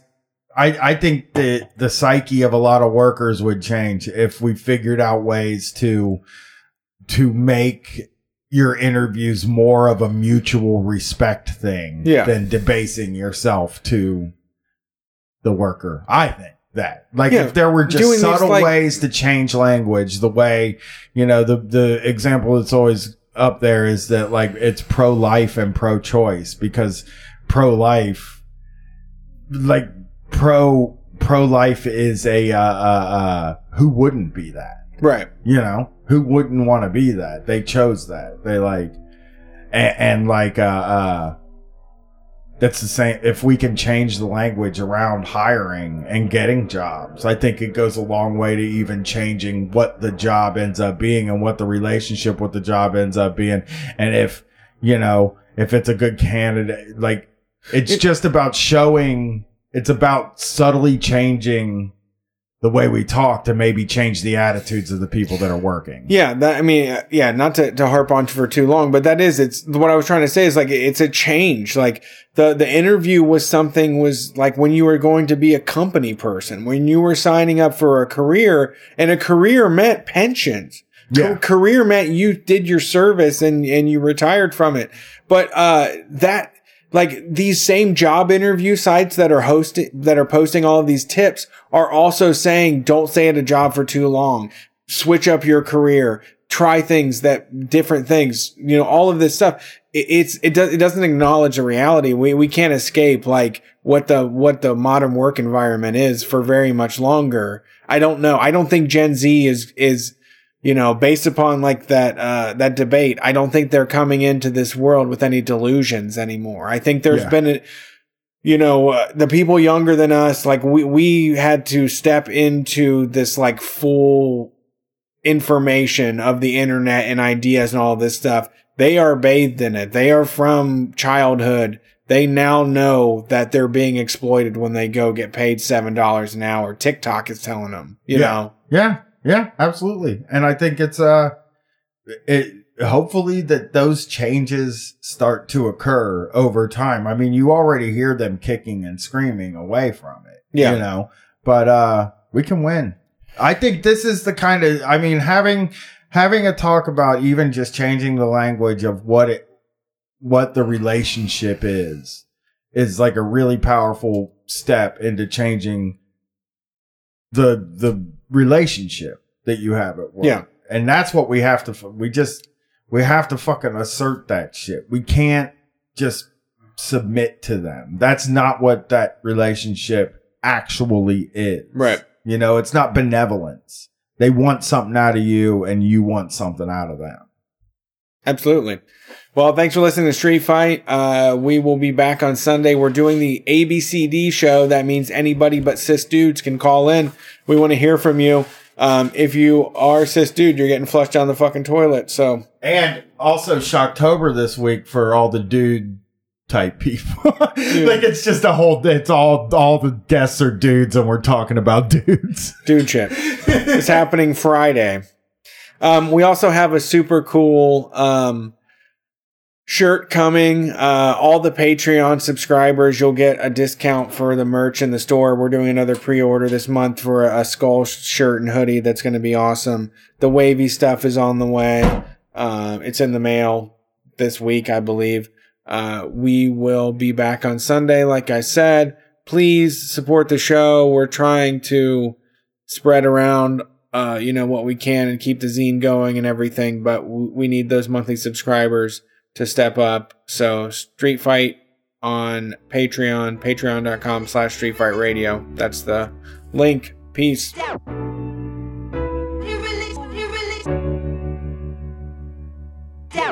Your pussy is God and I love it.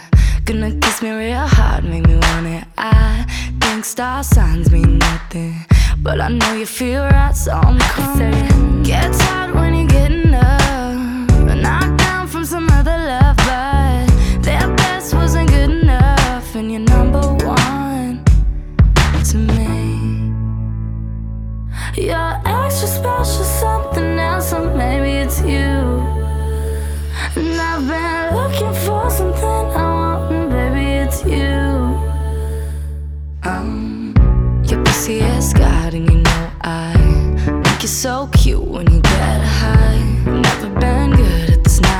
shit, but I could try if you like it. Gets hot when you give a fuck. Get knocked